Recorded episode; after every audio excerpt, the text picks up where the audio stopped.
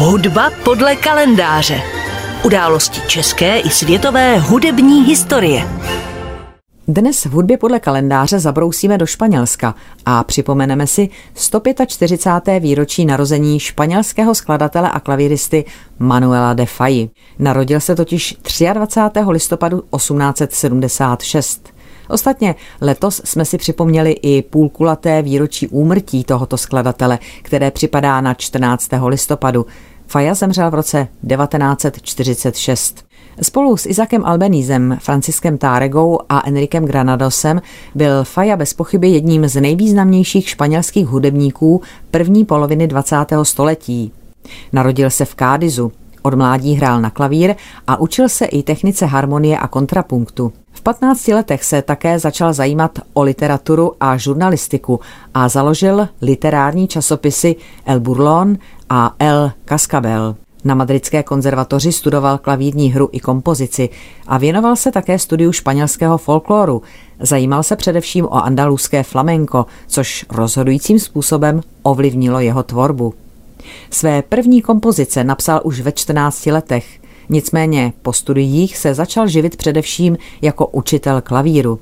Mezi jeho rané skladby patří především sarsuely, tedy typická španělská dílka, v nichž se střídá zpěv s mluveným slovem, jakási španělská obdoba operety. Jeho prvním zásadním dílem byla jednoaktová opera La Vida Breve, tedy Krátký život, lirické drama o dvou aktech. Pochází z roku 1905, kdy jej Fajas komponoval pro vyhlášenou soutěž na polovečerní operu, kterou jako stále ještě mladý začínající skladatel tímto dílem vyhrál. Ačkoliv podmínky soutěže slibovaly provedení vítězné skladby v Madridu, na madridská jeviště se Fajův krátký život dostal až poté, co se v roce 1913 s velkým úspěchem prováděl ve Francii. V roce 1907 se Faja usadil v Paříži, odkud podnikal četná koncertní turné po Evropě. Setkal se tu s řadou skladatelů, kteří ovlivnili jeho další tvorbu, ať už to byl Maurice Ravel, Claude Debussy, Paul Dicka, Igor Stravinský či Isaac Albeniz. V roce 1908 mu král Alfonso XVIII. udělil královský grant, který mu umožnil zůstat v Paříži a komponovat. V této době vznikly například jeho slavné čtyři španělské kusy pro klavír s částmi Aragonesa, Kubána, Montañeza a Andaluza, které věnoval Izaku Albenízovi a které se často hrají i v kytarové a dalších úpravách. V roce 1910 se Faja setkal se Stravinským a v letech 1911 až 12 podnikl řadu koncertních cest do Londýna, Bruselu i Milána. Po vypuknutí první světové války se Faja vrátil do Madridu, kde vznikla řada jeho nejznámějších skladeb.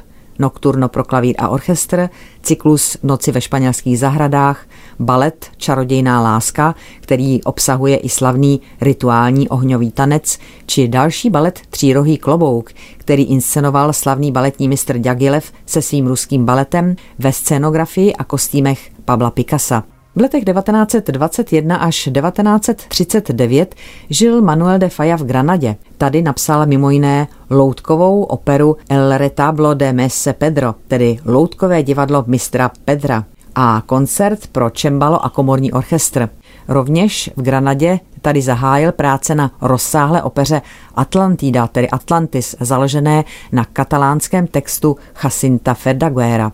Po vítězství generála Franka ve španělské občanské válce v roce 1939 emigroval Faya do Argentíny, kde dostal nabídku dirigovat koncerty v divadle Colón. V Argentíně zůstal až do konce života a i nadále pracoval na rozsáhlém díle Atlantida, které však až do své smrti 14. prosince 1946 nikdy nedokončil. Přestože mu Frankova vláda nabídla vysoký důchod, pokud se vrátí do Španělska, Faja odmítl. V exilu vyučoval a komponoval. V té době ovšem už churavěl a protože se nikdy neoženil, starala se o něj jeho sestra Maria del Carmen de Falla. Zemřel na zástavu srdce. Přestože si přál být pohřben v Sierras de Cordoba v Argentíně, španělské velvyslanectví se rozhodlo převést jeho ostatky do Španělska a je pohřben v katedrále v Cádiz. Hudba podle kalendáře.